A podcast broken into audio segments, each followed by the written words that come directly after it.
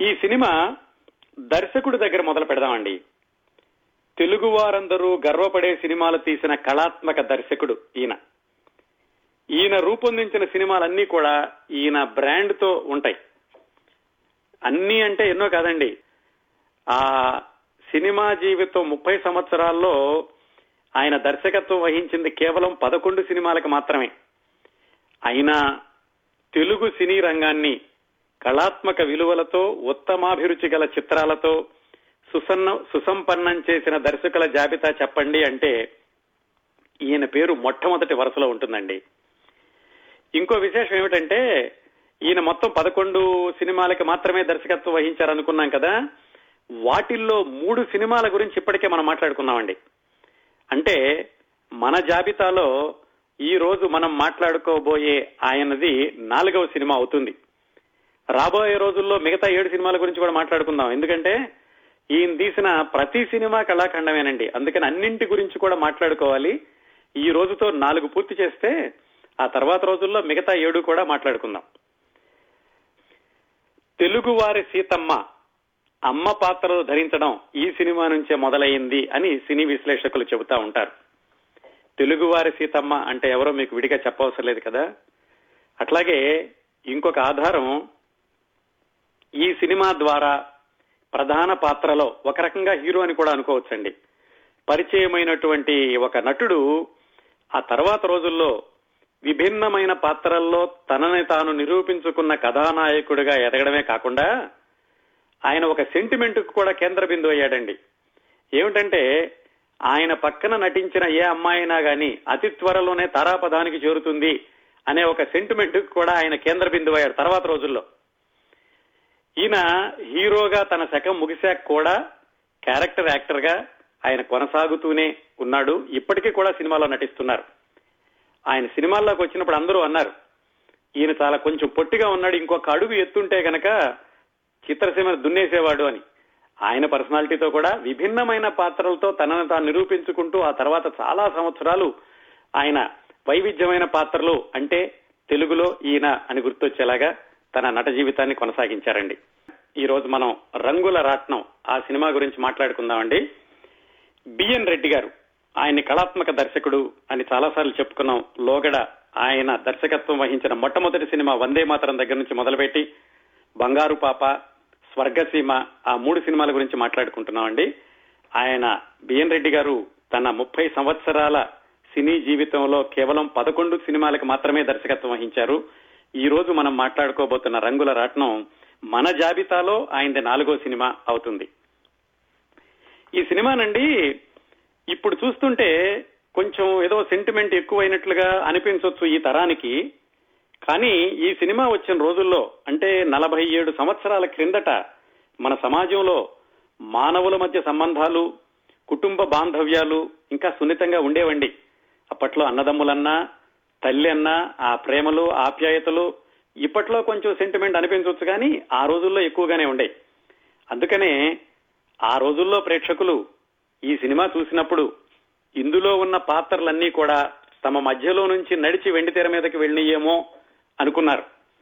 అందుకనే ఈ సినిమా వాళ్ళ మనసుకి దగ్గరైంది విజయవంతమైంది. ఆ బిఎన్ రెడ్డి గారు తీసిన ఒక చక్కటి మంచి కుటుంబ గాథా చిత్రం నలభై ఏడు సంవత్సరాల క్రిందట విడుదలైన రంగుల రత్నం. ముందుగా కథా సంగ్రహం చూద్దామండి. ఈ సినిమా కళా వాచస్పతి జగ్గయ్య గారి వాయిస్ ఓవర్తో మొదలవుతుంది. నేపథ్యంలో కొన్ని దృశ్యాలు కనిపిస్తూ ఉంటే జగ్గయ్య గారు చెప్తూ ఉంటారు.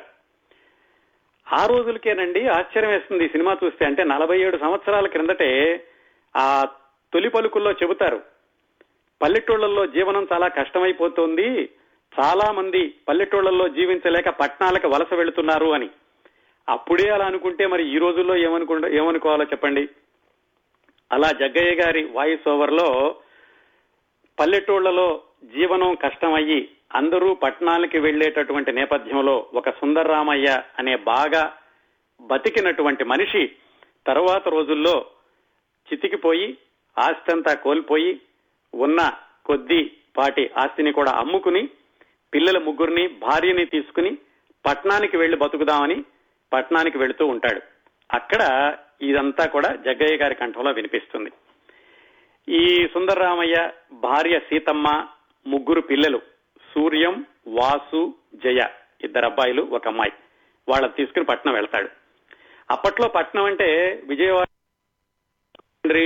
ఇలాంటి చిన్న చిన్న నగరాలు పట్టణాలను కూడా పట్టణాలు అనేవాళ్ళండి. చుట్టుపక్కల పల్లెటూళ్ళు వాడు అక్కడికి వెళితే అక్కడ ఎక్కువ మంది ఉంటారు ఏవో వ్యాపారాలు చేసుకోవచ్చు చాలా మందితోటి అక్కడ పరిచయాలు ఉంటాయి కాబట్టి ఎలాగోలా బతకొచ్చు అనే ఉద్దేశంతో అందరూ కూడా పట్టణాలకు వెళ్ళేవాళ్ళు ఈ సుందరరామయ్య గారు కూడా ముగ్గురు పిల్లల్ని తీసుకుని పట్నం వెళ్ళాడు.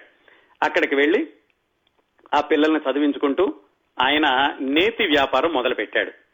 కాకపోతే ఈయన చాలా నిజాయితీపరుడు అమాయకుడు తన సొంత పొలాన్నే పోగొట్టుకున్నాడు కానీ కపటం తెలిసిన మనిషి కాదు. పట్నంలోకి వెళ్ళేసరికి అక్కడ మనుషులందరూ వేరే వేరేగా ఉంటారు. వాళ్ళ మనస్తత్వాలు వేరేగా ఉంటాయి. ఈయనేమో కపట కల్లా కపటం తెలియని మనిషి. ఈయన అందరూ వాడుకుంటారు. ఈయన దగ్గర డబ్బులు తీసుకుని ఈయనకే ఎగ్గొడుతూ ఉంటారు. తిరిగి ఇవ్వరు. ఇలాంటి కష్టాలన్నిటితోటి ఆయన బాధలు భరించలేక గుండెపోటుతో చనిపోతాడు. అప్పుడు దాదాపుగా ఈ సినిమాకి కథానాయిక అనదగిన సీతమ్మ పాత్ర అంజలిదేవి గారు. ఆమె ఇద్దరు ముగ్గురు చిన్నపిల్లలను పెట్టుకుని జీవనాన్ని ఎలా కొనసాగించాలా అని ఆవిడ కష్టపడడం మొదలు పెడుతుంది పెద్దబ్బాయి సూర్యం ఆ పాత్ర పోషించింది రామ్మోహన్. తను బాగా చదువుతూ ఉంటాడు. చిన్నబ్బాయి వాసు ఆ పాత్రలోనే కొత్త నటుడు చంద్రమోహన్ ఈ సినిమా ద్వారా పరిచయం అయ్యారు. వాసు ఏమిటంటే తల్లి అన్నయ్యను చదివించడానికి పడే కష్టం చూసి తను కూడా తల్లికి సహాయం చేద్దామని తను చదువు మానేస్తాడు. తల్లి చిన్న కొడుకు కలిసి కష్టపడి పెద్ద అబ్బాయిని చదివిస్తారు. అన్నదమ్ములిద్దరికీ కూడా చెల్లెలు జయ అంటే చాలా ప్రాణం. ఈ జయ పాత్ర పోషించింది ఈ సినిమాలో ఆ నటీమణి పేరు నీరజ. ఆవిడే విజయ నిర్మల గారండి. ఈ సినిమాకి ముందు విజయ నిర్మలే తర్వాత విజయ నిర్మలే ఈ సినిమాలో మాత్రం ఆవిడ నీరజ. వీళ్ళు ముగ్గురు సీతమ్మ గారి పిల్లలు. ఇలా కష్టపడి ఆవిడ పెద్ద అబ్బాయిని చదివించుకుంటూ ఉంటుంది. ఇక్కడ నుంచి కొంచెం ఫాస్ట్ ఫార్వర్డ్ చేస్తే పిల్లలు పెద్దాళ్ళు అయిపోతారు రామ్మోహన్ చంద్రమోహన్ విజయ నిర్మల అంజలిదేవి గారి పిల్లలు.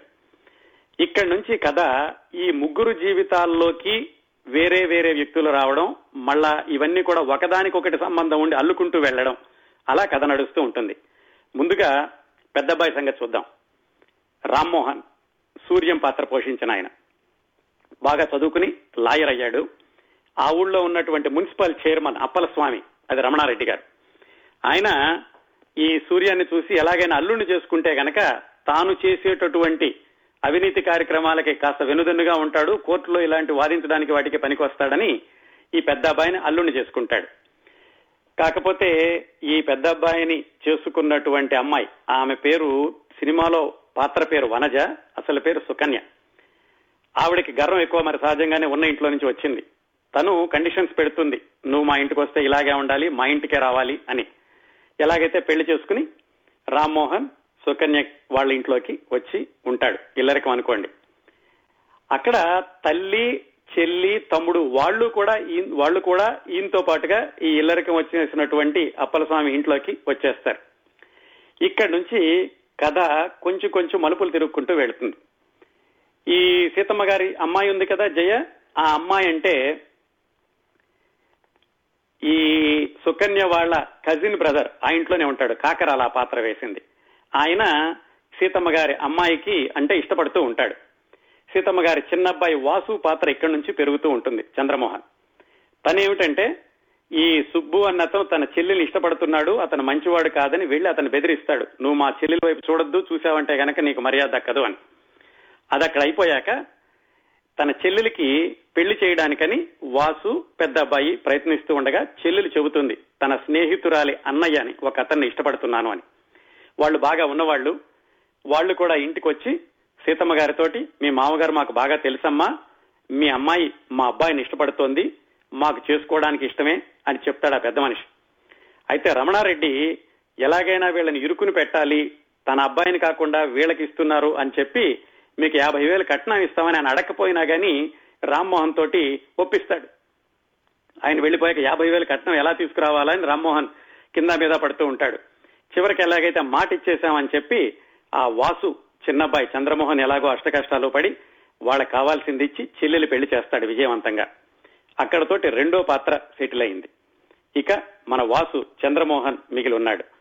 ఇది అయిపోయాక ఏమైందంటే పెళ్ళి అయిపోయాక ఇంకా వాసు అన్న వదినలతోటి సరిగ్గా పడక అతను విడిగా వెళ్ళిపోతాడు. అతను ఏమవుతుందంటే సమాంతరంగా అతని జీవితం ఆ ఊళ్ళోనే ఒక వస్తాదు ఉంటాడు. ఆ వస్తాదు దగ్గర కుస్తీ పట్లు నేర్చుకుని ఆయన నిర్వహించేటటువంటి ఒక అమ్యూజ్మెంట్ పార్క్లో పనిచేస్తూ ఉంటాడు వాసు. చదువుకోలేదు కదా చిన్నప్పటి నుంచి వాళ్ళ అన్నయ్య కోసమని? అట్లా ఆయన జీవితం నడుస్తూ ఉండగా ఈయన చెల్లెలు పెళ్ళి అవగానే బయటికి వెళ్ళిపోయి ఆ వస్తాదు వాళ్ళ ఇంట్లోనే ఉంటాడు. ఇంకా సీతమ్మ ఒక్కరితే మిగిలిపోయింది పెద్ద కొడుకు దగ్గర. అటు కూతురు పెళ్ళ వెళ్ళిపోయింది చిన్న కొడుకు విడిగా వెళ్ళాడు. తను కూడా ఇక ఆ ఇంట్లో ఉండలేక ఏదో ఒక సంఘటన జరిగేసరికి మనసు నొచ్చుకుని ఆవిడ కూడా బయటికి వెళ్ళిపోయి చిన్న అబ్బాయి దగ్గర ఉంటుంది. ఇంకా ఈ అప్పల స్వామికి ఎలాగైనా సరే అన్నదమ్ముల మధ్యన చిచ్చు పెట్టాలి అని ఎప్పటి నుంచో ఆలోచిస్తూ ఉన్నాడు. అది వాళ్ళ చెల్లెలు పెళ్ళితో చేద్దామని చూశాడు కుదరలేదు. ఇప్పుడు ఏమైంది ఈ వాసు అన్నతను ఎలక్షన్స్లో మున్సిపాలిటీ ఎలక్షన్స్లో నిలబడేటటువంటి సందర్భం వస్తుంది. అప్పుడు ఈ అప్పల స్వామి అబ్బాయి అంటే సూర్యాన్ని కూడా సూర్యాన్ని కూడా రెచ్చగొట్టి తమ్ముడి మీదే పోటీలా పోటీ పడేలాగా చేస్తాడు. అది సినిమా చివరిలో ఒక ఇరవై నిమిషాల పాటు ఈ ఎన్నికల దృశ్యం ఒకళ్ళు ఒకళ్ళు ప్రచారం చేసుకోవడం ఒకళ్ళ మీద ఒకళ్ళు పోటీ పడడం ఇవన్నీ నడుస్తూ ఉంటాయి. చివరికి పెద్ద అబ్బాయి వెళ్ళి వాళ్ళ అమ్మతో చెబుతాడు అమ్మ నువ్వైనా చెప్పు తమ్ముడిని ఎలక్షన్స్లో నుంచి మానేసేయమని అని.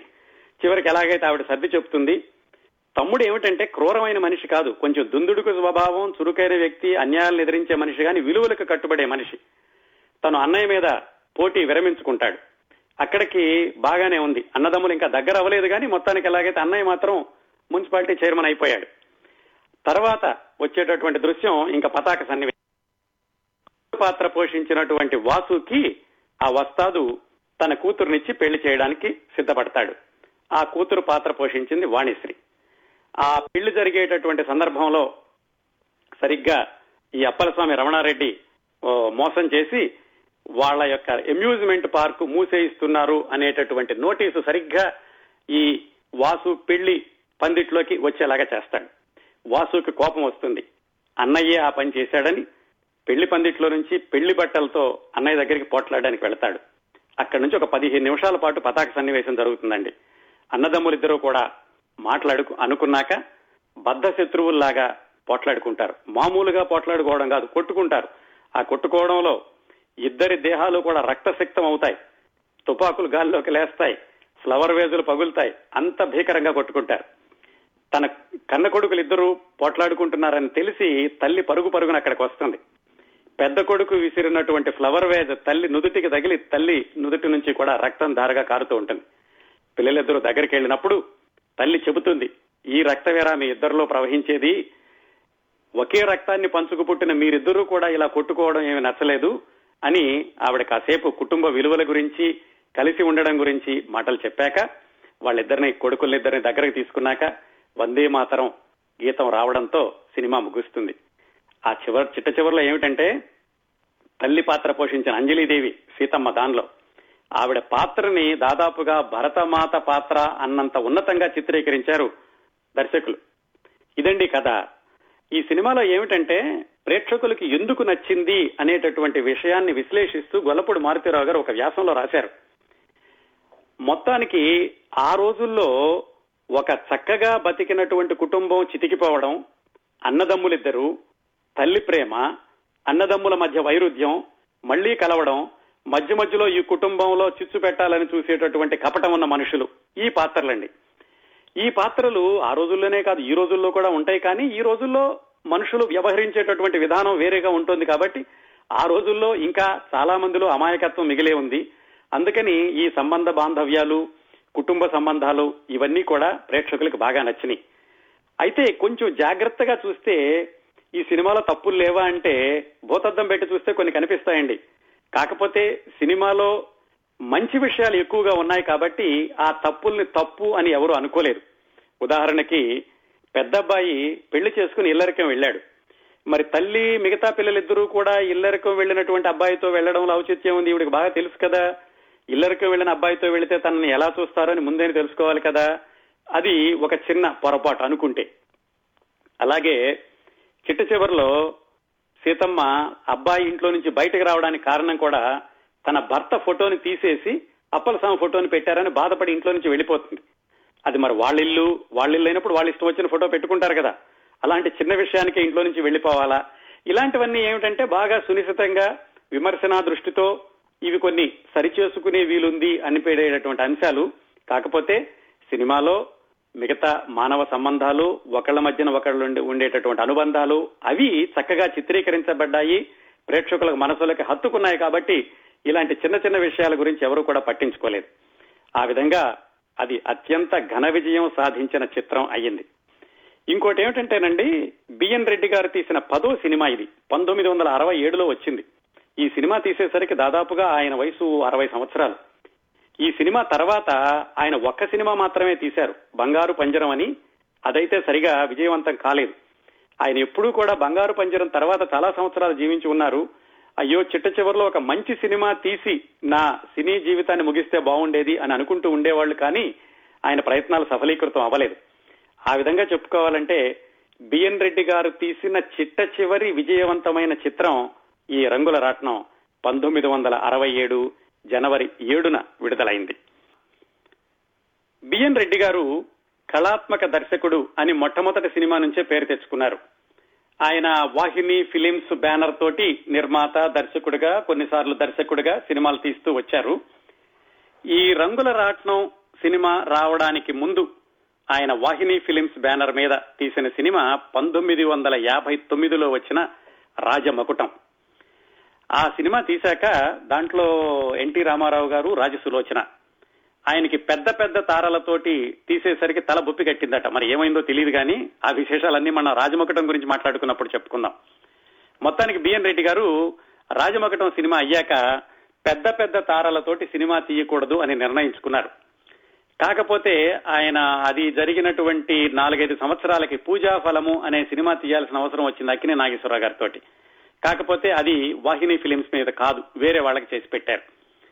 అది అయిపోయాక దాదాపుగా రాజముకుటం విడుదలైన ఆరు సంవత్సరాల తర్వాత ఆయన మంచి సినిమా తీద్దాం అనుకున్నప్పుడు ఆయన అనుకున్నట్టుగానే పెద్ద తారలు కాకుండా చిన్న చిన్న తారలకు వెళదాము అని నిర్ణయించుకున్నారు. కథ రాయాలి. ఆయనకి బంగారు పాప సినిమా దగ్గర నుంచి కూడా ఆయనకి చాలా నమ్మకమైన రచయిత పాలగుమి పద్మరాజు గారు. ఆయనతో కూర్చుని బిఎన్ రెడ్డి గారు పాలగుమి పద్మరాజు గారు ఇద్దరూ కలిసి కథ తయారు చేశారు. సహజంగానే బిఎన్ రెడ్డి గారు స్క్రీన్ ప్లే రాసుకున్నారు. ఏ దృశ్యం ఎలా ఉండాలి? ఎంత నిడి ఉండాలి? ఏమిటి అనేది. మాటలు రాయడానికి డివి నరసరాజు గారిని నియమించుకున్నారు. డివి నరసరాజు గారు అప్పటికే చక్కటి మాటల రచయితగా పేరు తెచ్చుకున్నారు. రాముడు భీముడు లాంటి హిట్ సినిమాలు కూడా ఇచ్చి ఉన్నారు అప్పటికే. డివి నరసరాజు గారు మాటలు పాలగుమి పద్మరాజు గారి కథ బిఎన్ రెడ్డి గారి స్క్రీన్ ప్లే. ఇంకా సినిమా ఎలా ఉంటుందో చెప్పాల్సిన అవసరం లేదు. ఇలాగే సరిగ్గా మనం రంగుల రాట్నం ఇందాక చెప్పుకున్నాను చూడండి అంత పకడ్బందీగా బిగిగా నడుస్తూ ఉంటుంది మొదటి నుంచి చివరి వరకు కూడాను. ఈయన ఇంకా నటీనటుల విషయానికి వచ్చేసరికి బాగా పేరున్నటువంటి నటీనటులు అవసరం లేదు అలాగే ఒక మూస పాత్రలో ధరించేటటువంటి నటీనటులు కూడా వద్దు అనుకున్నటువంటి బిఎన్ రెడ్డి గారు ఒకే ఒక్క పాత్రకి ఆ ప్రధానమైనటువంటి సీతమ్మ పాత్రకి మాత్రం అంజలిదేవి గారిని తీసుకున్నారు. ఎందుకంటే ఆ రోజుల్లో అంతకంటే తల్లి పాత్రని అంత ప్రతిభావంతంగా ప్రతిబింబించేటటువంటి మరొక సీనియర్ నటీమణి ఆయన కనిపించలేదు. పైగా ఈ సినిమా రావడానికి మూడు నాలుగు సంవత్సరాల ముందే లవకుశలో సీతమ్మగా ఆయన తెలుగు ఆవిడ తెలుగు వారిని అందరినీ అలరించారు. అంజలీదేవి గారి ఇద్దరు కొడుకులు పెద్ద కొడుకు చిన్న కొడుకు. నిజానికి చెప్పుకోవాలంటే అండి కథ మొత్తం తల్లి ఇద్దరు కొడుకులు కథ అని చెప్పుకోవచ్చు. మిగతా పాత్రలన్నీ కూడా ఇద్దరిని ఈ మొత్తాన్ని కథని సమతుల్యం చేయడానికి పకడ్బందీగా నడిపించడానికి ఉపయోగపడతాయి మిగతా పాత్రలన్నీ. అంజలీదేవి గారి పెద్ద అబ్బాయి పాత్ర వేసింది రామ్మోహన్ రామ్మోహన్ గారు ఇండియన్ ఎయిర్లైన్స్లో పనిచేసేవాళ్ళటండి. ఆయన పనిచేస్తూ ఉండగా తేనె మనసుల సినిమాకి కొత్త వాళ్ళు కావాలి అనుకున్నప్పుడు ఆయన కృష్ణ గారు కృష్ణరాజు మిగతా చాలా మంది అప్లికేషన్లు పంపిస్తే కృష్ణ గారు రామ్మోహన్ గారు ఇద్దరు ఎంపికయ్యారు తేనె మనసులకి. ఆదుర్తి సుబ్బారావు గారు ఏమిటంటే తేనె మనసుల సినిమా అయ్యాక రెండో సినిమాకి కూడా వీళ్ళకి ఆయనే నిలబెడతారు అనేటటువంటి ఒక ఒప్పందం. అంటే రెండు సినిమాలు కూడా వీళ్ళు ఆదుర్తి సుబ్బారావు గారికే చేయాలనే ఒప్పందంతో తేనె మనసులు అయిపోయాక కన్నె మనసుల సినిమాలో కూడా రామ్మోహన్ గారు కృష్ణ గారు కొనసాగారు. రామ్మోహన్ గారికి ఈ రంగుల రాట్నం మూడో సినిమా. అలాగే రామ్మోహన్ పక్కన వేసినటువంటి పాత్ర ఆయన భార్య పాత్ర వేసింది సుకన్య. ఆమె కూడా తోని మనసుల సినిమాతోటే హీరోయిన్గా పరిచయం అయ్యారు. కన్నె మనసుల్లో కూడా సుకన్య గారు కొనసాగారు. బహుశా ఆవిడకు కూడా ఈ రంగుల రాట్నం మూడో సినిమా అయ్యుండొచ్చు ఇంకా రామ్మోహన్ తమ్ముడి పాత్ర వేసింది చంద్రమోహన్ గారు. ఈ సినిమా ఆయనకి మొట్టమొదటి సినిమా. నిజానికి బిఎన్ రెడ్డి గారి గుండె ధైర్యాన్ని బాగా మెచ్చుకోవాలండి. చాలా కొంచెం మిగతా వాళ్ళతో పోలిస్తే పొట్టిగా ఉండేటటువంటి కురాణ్ణి ఇందులో ఉన్నటువంటి గంభీరమైన పాత్రకి గంభీరం అంటే కూడా దుందుడుకు స్వభావం చురుకుదనం అన్యాయాలను ఎదిరించే స్వభావం విలువలకు కట్టుబడే స్వభావం ఇలాంటి చాలా బరువైనటువంటి పాత్రకి కొత్త కురవాడిని తీసుకోవడం ఆయన చాలా ముందు చూపుకి నిదర్శనమేమో అనుకోవాలండి. చంద్రమోహన్ గారి అసలు పేరు మల్లంపల్లి చంద్రశేఖరరావు. ఆయనది కృష్ణా జిల్లాలో పమిడి ముక్కల అనేటటువంటి ఊరు. ఆయన బాపట్లలో అగ్రికల్చరల్ బీఎస్సీ చదువుకుని ఏలూరులో వ్యవసాయ శాఖ కార్యాలయంలో ఉద్యోగం చేస్తూ ఉన్నారు. ఆయన ఎప్పుడూ నాటకాలు వేయలేదు. నాటకాలు వేయాలని కూడా అనుకోలేదు. ఏమాత్రం నాటక అనుభవం లేదు. ఆయన ఉద్యోగం మీద ఆయన చేసుకుంటూ ఉండగా ఏం జరిగిందంటే బిఎన్ రెడ్డి గారు ఈ రంగుల రాట్నం సినిమాకి చిన్న కొడుకు పాత్రకి ఎవరైనా కొత్త వాళ్ళు కావాలి అని ఆయనకి చాలా నమ్మకమైనటువంటి ముదిగుండ లింగమూర్తి అనే ఆయన్ని కి చెప్పారు. ఈ ముదిగుండ లింగమూర్తి గారే స్వర్గసీమ సినిమా తీసినప్పుడు భానుమతి గారిని కూడా ఒప్పించింది. ఆయన ఈ పాత్రకి ఎవరు సరిపోతారా అని వెతుకుతూ ఉన్నారు. చాలా మందిని చూశారు బిఎన్ రెడ్డి గారు. ఎవరు నచ్చలేదు ఆయనకి. ఏదో పని మీద ముదిగొండ లింగమూర్తి గారు విజయవాడ వచ్చినప్పుడు చంద్రమోహన్ గారి బావ గారిని కలిశారట. చంద్రమోహన్ గారి బావ గారి దగ్గర ఏదో మాటల మీద ఇలా బిఎన్ రెడ్డి గారు ఒక కొత్త కురాడి కోసం చూస్తున్నారు అంటే మా వాడు ఉన్నాడు చూడండి అని చంద్రమోహన్ గారిని పరిచయం చేశారు. ఆయన ఆ ఫోటోలు తీసుకుని అప్పటికింకా ఆయన పేరు చంద్రశేఖరరావు అండి. ఆయన ఫోటోలు తీసుకుని మద్రాసు వెళ్ళి బిఎన్ రెడ్డి గారికి చూపించారు.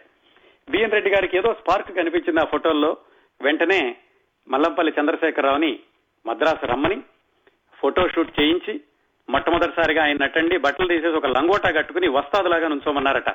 ఆయన పర్సనాలిటీకి మరి వస్తాదుగా ఉండడానికి కూడా ఆయనకి నచ్చింది బిఎన్ రెడ్డి గారికి. కాకపోతే తీర్చిదిద్దేటటువంటి బాధ్యత తనదే అనుకున్నారు.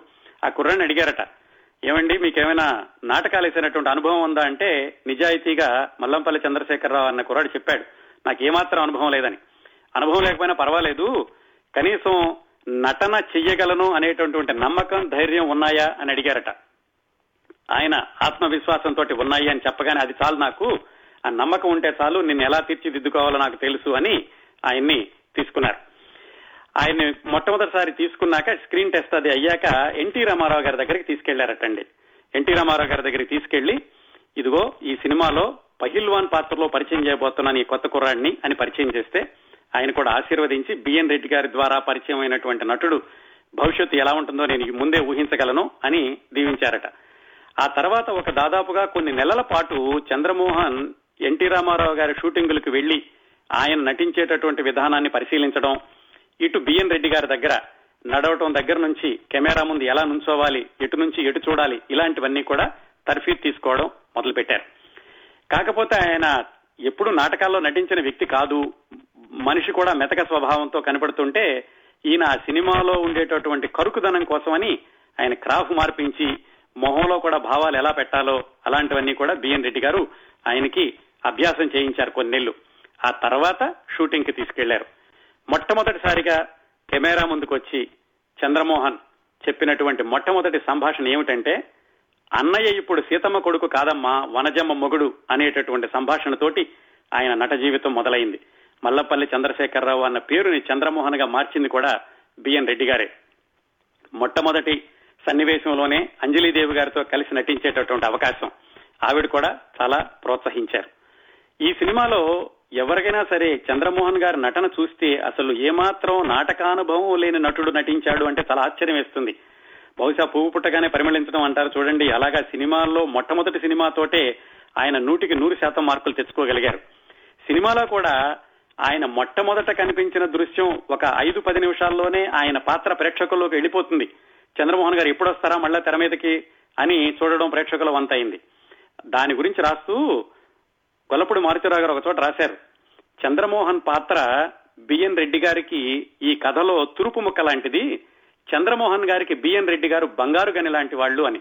మొత్తానికి ఆ విధంగా ఏమాత్రం నాటకానుభవం లేకపోయినా అత్యద్భుతంగా నటించి ఈ సినిమాలో తన స్థానాన్ని రుజువు చేసుకున్నారు చంద్రమోహన్ గారు. ఇంకా చంద్రమోహన్ పక్కన అంటే హీరోయిన్ అనలేం గాని ప్రధాన పాత్ర అనుకోవచ్చండి. అది నటించింది వాణిశ్రీ. ఆవిడ అసలు పేరు రత్నకుమారి. నెల్లూరు దగ్గర నుంచి వచ్చారు. భీష్మ అనే సినిమాలో ఒక చిన్న వేషం వేశారు కానీ అది ఎడిటింగ్లో ఆ చిన్న పాత్ర కూడా కొట్టుకుపోయింది. దాంతో ఏవో చిన్న చిన్న పాత్రలు వేసుకుంటూ ఉండగా నాది ఆడజన్మే అనే సినిమాలో ఎస్వి రంగారావు గారు ఈ రత్నకుమారిని వాణిశ్రీ అనే పేరు పెట్టారు. ఎందుకంటే అది వాణి ఫిలిమ్స్ అనే పేరు మీద వచ్చినటువంటి సినిమా. ఆవిడ్ని దీంట్లో చంద్రమోహన్కి జంటగా పెట్టారు. ఈ సినిమాతో కూడా మంచి గుర్తింపు తెచ్చుకున్నారు. దీని తర్వాత మరపురాని కథ అనే సినిమా వచ్చింది. ఈ సినిమా వచ్చిన నాలుగైదు నెలలకో ఏమో. ఆ తర్వాత సుఖ దుఃఖాలు. దాంతో వాణిశ్రీ తర్వాత రోజుల్లో నవల నాయికగా ఎదిగినటువంటి వైనం ఆవిడ నటించినటువంటి చిత్రాల విజయం గురించి ఇంకా వేరే చెప్పాల్సిన అవసరం లేదు కదా? అది వాణిశ్రీ గారు. ఇంకా ఈ సినిమాలో ఈ అన్నదమ్ముల ఇద్దరి చెల్లెలి పాత్ర వేసింది నీరజ విజయ నిర్మల్ గారు. ఆవిడ గురించి మనం లోగడ చెప్పుకున్న ఆవిడ మొట్టమొదటి సినిమా గురించి. మొట్టమొదటిగా భార్గవి నిలయం అనే మలయాళ సినిమాలోను తర్వాత ఓ తమిళ సినిమాలోనూ ప్రధాన పాత్ర ధరించారు. అసలు పేరు నిర్మల. ఆ తమిళంలో విజయ పిక్చర్స్ వాళ్ళు తీసేటటువంటి షావుకారు తమిళ సినిమాలో నటించేటప్పుడు ఆవిడ పేరును విజయ నిర్మలగా మార్చారు. మరి ఆ సినిమా అయిపోయాక ఆ సినిమా డబ్బింగ్ ఏవో జరుగుతూ ఉండగా బిఎన్ రెడ్డి గారు ఈ అమ్మాయిని చూసి అడిగారట ఇంగ్లీష్లో అడిగారట నువ్వు తెలుగు సినిమాలో నటిస్తావా? అంటే ఆవిడ తెలుగులోనే సమాధానం చెప్పి నేను తెలుగు అమ్మాయినేనండి ఫలానా వాళ్ళ అమ్మాయిని ఆయన కూడా మీ స్టూడియోలోనే పనిచేస్తారు అని చెప్పారట. అప్పుడు ఆ విజయ నిర్మల గారిని ఈ సినిమాలో నీరజ అనే పేరుతోటి తీసుకున్నారు. మరి ఆ పేరు ఎందుకు మార్చారో తెలియదు కానీ తర్వాత మాత్రం ఆవిడ విజయ నిర్మల గానే కొనసాగారు. ఆ విధంగా ఈ సినిమాలోకి విజయ నిర్మల గారు వచ్చారు. ఇలా చూసుకుంటేనండి వీళ్ళందరికీ ఇది మొట్టమొదటి సినిమా కాకపోయినా చంద్రమోహన్ గారికి తప్ప తర్వాత రోజుల్లో ఎదగడానికి చక్కటి పునాది వేసింది ఈ సినిమా. వాణిశ్రీ విజయ నిర్మల తర్వాత రోజుల్లో ఎంత చక్కటి విజయవంతమైన సినిమాల్లో కథానాయకులుగా నటించారో తెలుసు కదా. అలాగే ఇందులో విజయ నిర్మల యొక్క స్నేహితురాలు పాత్ర వాళ్ళ ఇంటికి వెళ్ళి వాళ్ళ అన్నయ్యని ప్రేమిస్తుంది. ఆ స్నేహితురాలి పాత్ర వేసింది విజయ లలిత. ఇందులో విజయశ్రీ అన్నట్టున్నారు ఆవిడ్ని. ఆ తర్వాత రోజుల్లో నాట్యతారగా ఆవిడ పేరు తెచ్చుకుంది. ఇంకా ఈ విజయ యొక్క భర్తగా వేసినటువంటి వ్యక్తి నాగరాజారావు. ఆయన ఫండ్ డాక్టర్ చంద్రశేఖరం గారని వాళ్ళ అబ్బాయి. మన ప్రఖ్యాత గాయని జానకి గారికి మరిది అవుతాడండి ఆయన. ఆయన కూడా నాటకాలు ఇస్తూ ఉండేవాడు స్టేజ్ మీద. ఈ సినిమాలో విజయ నిర్మలకి జోడీగా నటించారు. ఆ తర్వాత రోజుల్లో ఎక్కువగా ఆయన కొనసాగలేదు. ఎందుకనో గాని సినిమాల్లో ఎక్కువగా కొనసాగకుండా ఆ తర్వాత వ్యాపారాల్లోకి వెళ్ళిపోయారట ఈ సినిమాలో ఇంకా చాలా విచిత్రమైన విశేషం ఏమిటంటేనండి ఒక తల్లి ఇద్దరు కూతుళ్ళు ఈ సినిమాలో నటించారు. ఆ కూతుళ్ళు ఇద్దరు కూడా చిన్న చిన్న పాత్రలు. విజయ నిర్మల్ గారి చిన్నప్పటి పాత్ర వాణిశ్రీ గారి చిన్నప్పటి పాత్ర నటించింది ఇద్దరు చిన్నపిల్లలు వాళ్ళ తల్లి గారు కూడా ఈ సినిమాలో నటించారు. ఆ తల్లి గారి పేరు పుష్పవల్లి. ఇద్దరు చిన్నపిల్లలు ఎవరంటే వాణిశ్రీకి చిన్నప్పటి పాత్ర వేసింది రేఖ. తర్వాత రోజుల్లో హిందీ సినిమాల్లో చాలా ప్రఖ్యాతమైనటువంటి హీరోయిన్ అయిన రేఖ భాను భానురేఖ అనే పేరుతోటి వాణిశ్రీ గారి చిన్నప్పటి వేషం వేశారు. అలాగే విజయ నిర్మల చిన్నప్పటి వేషం వేసింది భానురేఖ గారి చెల్లెలు రాధ. సో అక్కా చెల్లెళ్ళు ఇద్దరూ కూడా బాల పాత్రలు ధరించారు. వాళ్ళ అమ్మగారు కూడా ఈ సినిమాలో నటించారు. అదొక విశేషం. అట్లాగే ఈ సినిమాలో అంజలీదేవి గారి భర్త పాత్ర పోషించింది సిహెచ్ కృష్ణమూర్తి. ఆ తర్వాత రోజుల్లో క్యారెక్టర్ యాక్టర్గా కొన్ని సినిమాల్లో కొనసాగారు. ఆయన పేరు చిన్నం కృష్ణమూర్తి. విజయవాడలో పీడబ్ల్యూడీలో పనిచేస్తూ ఉండేవాళ్ళు. స్టేజ్ నాటకాలు కూడా ఎక్కువ వేసేవాళ్ళు. గొలపుడి మారుతిరావు గారు రచించినటువంటి ఒక నాటకంలో వేసేటప్పుడు ఆయన్ని బిఎన్ రెడ్డి గారు చూసి ఆయన్ని సినిమాలోకి తీసుకున్నారు. చాలా చక్కగా నటించారు మంచి పేరు తెచ్చుకున్నారు. కాకపోతే తర్వాత రోజుల్లో ఏమైందంటే ఆయన నాగభూషణం గారిని ఇమిటేట్ చేయడం మొదలు పెట్టారు దాంతో ఒక నటుడిని ఇంకొక నటుడు ఇమిటేట్ చేస్తుంటే ప్రేక్షకులు ఎక్కువగా స్వీకరించలేదో ఏమో కానీ ఆయనకి మాత్రం తర్వాత రోజుల్లో ఎక్కువగా పాత్రల్లో అంత పెద్ద పేరు రాలేదు. చాలా చిన్న వయసులోనే కన్నుమూశారు ఆ సిహెచ్ కృష్ణమూర్తి అన్న ఆయన. ఇంకొక చక్కటి పాత్ర ధరించింది కాకరాల. ఈ సుకన్య యొక్క కజిన్ బ్రదర్ పాత్ర వేసింది సుబ్బడు అనే పాత్ర వేసింది కాకరాల. ఆయన సినిమాకి సహాయ దర్శకుడుగా కూడా పనిచేశారు. ఆయన చక్కటి స్టేజ్ నటుడు ప్రజానాట్య మండలి కార్యక్రమాల్లో కూడా పాల్గొంటూ ఉండేవాళ్ళు ఈ సినిమాలో చాలా బాగా నటించారు కానీ ఎందుకోనో కానీ ఆయనకు కూడా తర్వాత రోజుల్లో పెద్ద పెద్ద పాత్రలు రాలేదు. చిన్న చిన్న పాత్రలోనే కొన్ని రోజులు కొనసాగారు. ఇవండి ఈ సినిమాలో కొంతమంది నటీనటుల యొక్క నేపథ్యాలు. ఈ సినిమా పాటల విషయానికి వస్తే సంగీత దర్శకత్వం ఎస్ రాజేశ్వరరావు గారు బి గోపాలం. బహుశా రాజేశ్వరరావు గారు కొన్ని పాటలు చేశాక బి గోపాలం గారు మిగతా పాటలు చేసి ఉంటారేమో. పాటలన్నీ కూడా బాగుంటాయి. అలాగే దీంట్లో టైటిల్ సాంగ్ ఒకటి ఉంటుంది ఇంతేరా ఈ జీవితం తిరిగే రంగుల రాట్నం అని. అది రాసింది మాత్రం ఒక కాలేజీ ప్రిన్సిపాల్ గారు అనుకుంటాను. ఆయన పేరు ఎస్వి భుజంగరాయ శర్మ అని ఆయన రాశారు.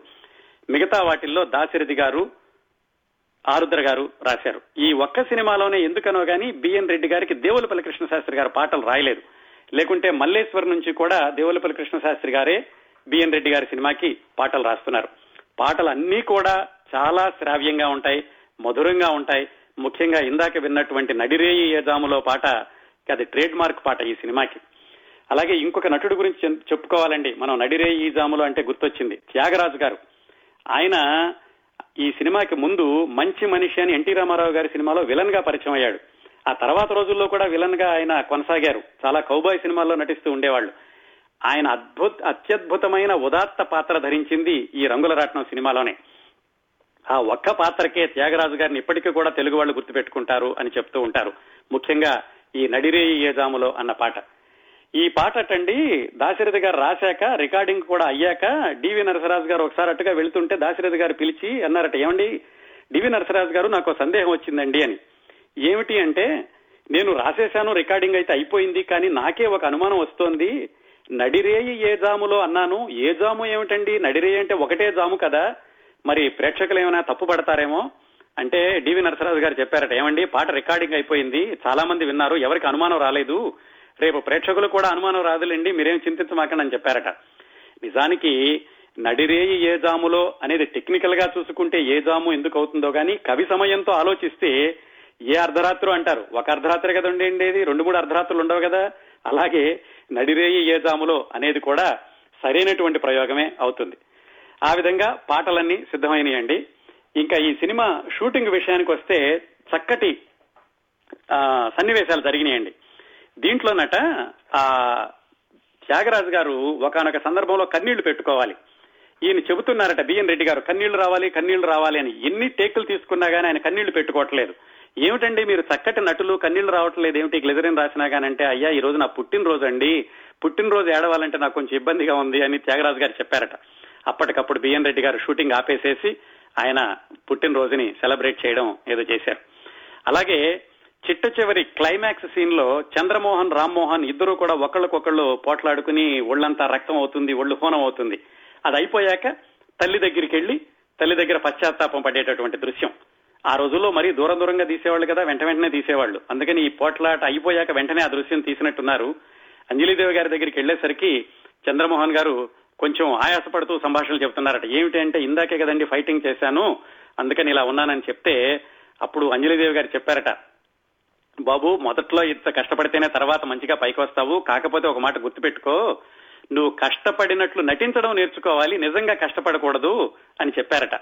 ఆవిడ ఆ సలహాని పాటించి ఆయన నటనలో తర్వాత ఉన్నత శిఖరాలకి ఎదిగారనుకోండి. బి. అంజలిదేవి గారు ఎంత సహజంగా నటించేవాళ్ళంటే ఈ సినిమాలో తన భర్త ఫోటోని తీసేసి రమణారెడ్డిని ఫోటోని పెట్టారని చెప్పి ఆవిడ ఏడుస్తూ బయటకు వెళ్ళిపోతుంది ఆ దృశ్యం తీసేటప్పుడు బిఎన్ రెడ్డి గారు కక్షపడం మర్చిపోయారట. అంజలీదేవి గారి యొక్క నటనలో ఆయన కూడా లీనమైపోయి ఆయన కూడా కళ్ళంట నీళ్ళు పెట్టుకుని ఆయన కక్షపడం మర్చిపోతే పక్కన ఎవరో కెమెరాను ఆపేయమని చెప్పారట.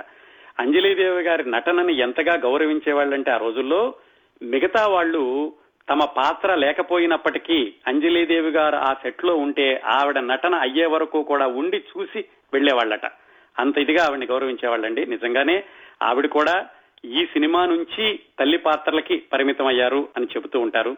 ఆ విధంగా షూటింగ్ అంతా అయిపోయింది. కాకపోతే అంత సజావుగా ఏమీ జరగలేదండి. ఇది జరిగేటప్పుడు కూడా బిఎన్ రెడ్డి గారు తన మిత్రులకి ఉత్తరాలు రాసుకున్నారు.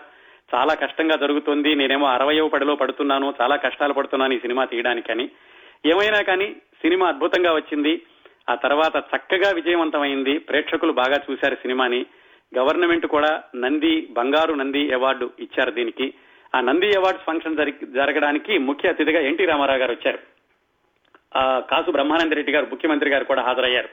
ఆ స్టేజీ మీద చంద్రమోహన్ గారు చెప్పారట కాసు బ్రహ్మానంద రెడ్డి గారికి. ఏమండి సినిమాలో నాకేమైనా ఒకవేళ వేషాలు తగ్గిపోతే మళ్ళా మీరే ఉద్యోగం ఇప్పించాలంటే ఎన్టీ రామారావు గారు చెప్పారట.